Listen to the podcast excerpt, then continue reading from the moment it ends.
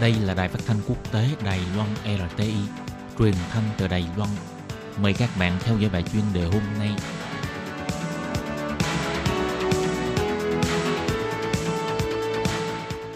Thúy Anh xin kính chào quý vị và các bạn. Chào mừng các bạn cùng đến với bài chuyên đề ngày hôm nay. Chuyên đề hôm nay có chủ đề là Mất trâu rồi mới lo làm chuồng, những thất trách trong giai đoạn đầu của cuộc chiến chống dịch và cái giá phải trả đầy đau thương. Và sau đây mời các bạn cùng lắng nghe nội dung chi tiết của bài chuyên đề này.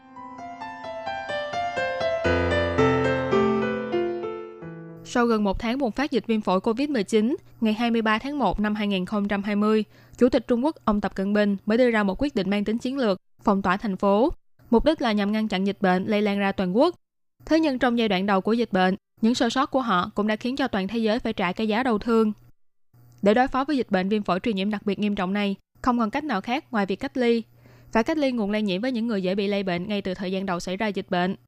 Nghiên cứu viên tại Trung tâm Kiểm soát Bệnh tật Trung Quốc, ông Ngô Tôn Hữu chỉ ra, phải có chiến lược kiểm soát ở cả ba mặt, gồm nguồn lây nhiễm bệnh, con đường lây truyền bệnh và nhóm người dễ nhiễm bệnh. Nguyên nhân chủ yếu dẫn đến việc nhất thiết phải phong tỏa Vũ Hán chính là không ngăn chặn sự lây lan của dịch bệnh ngay từ giai đoạn đầu.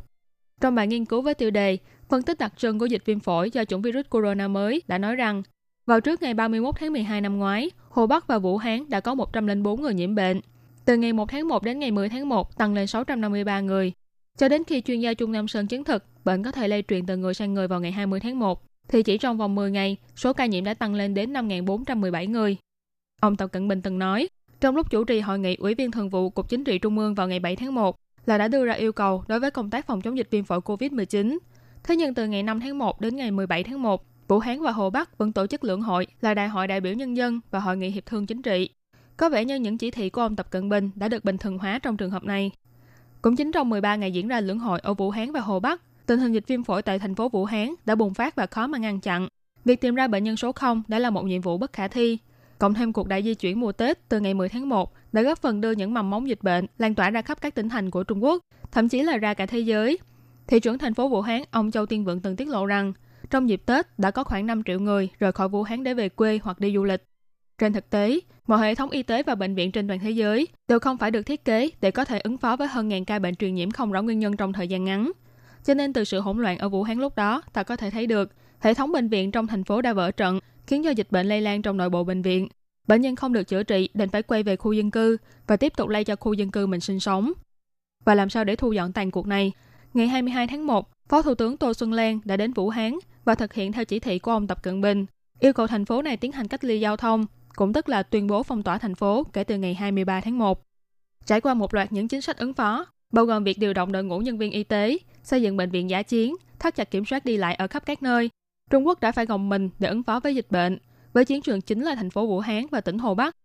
Nhưng trong thời gian đó, số ca nhiễm bệnh và số người tử vong do COVID-19 của Trung Quốc cũng đã khiến cho thế giới phải bàng hoàng vì sự lây lan quá nhanh và quá mạnh của chủng virus mới này.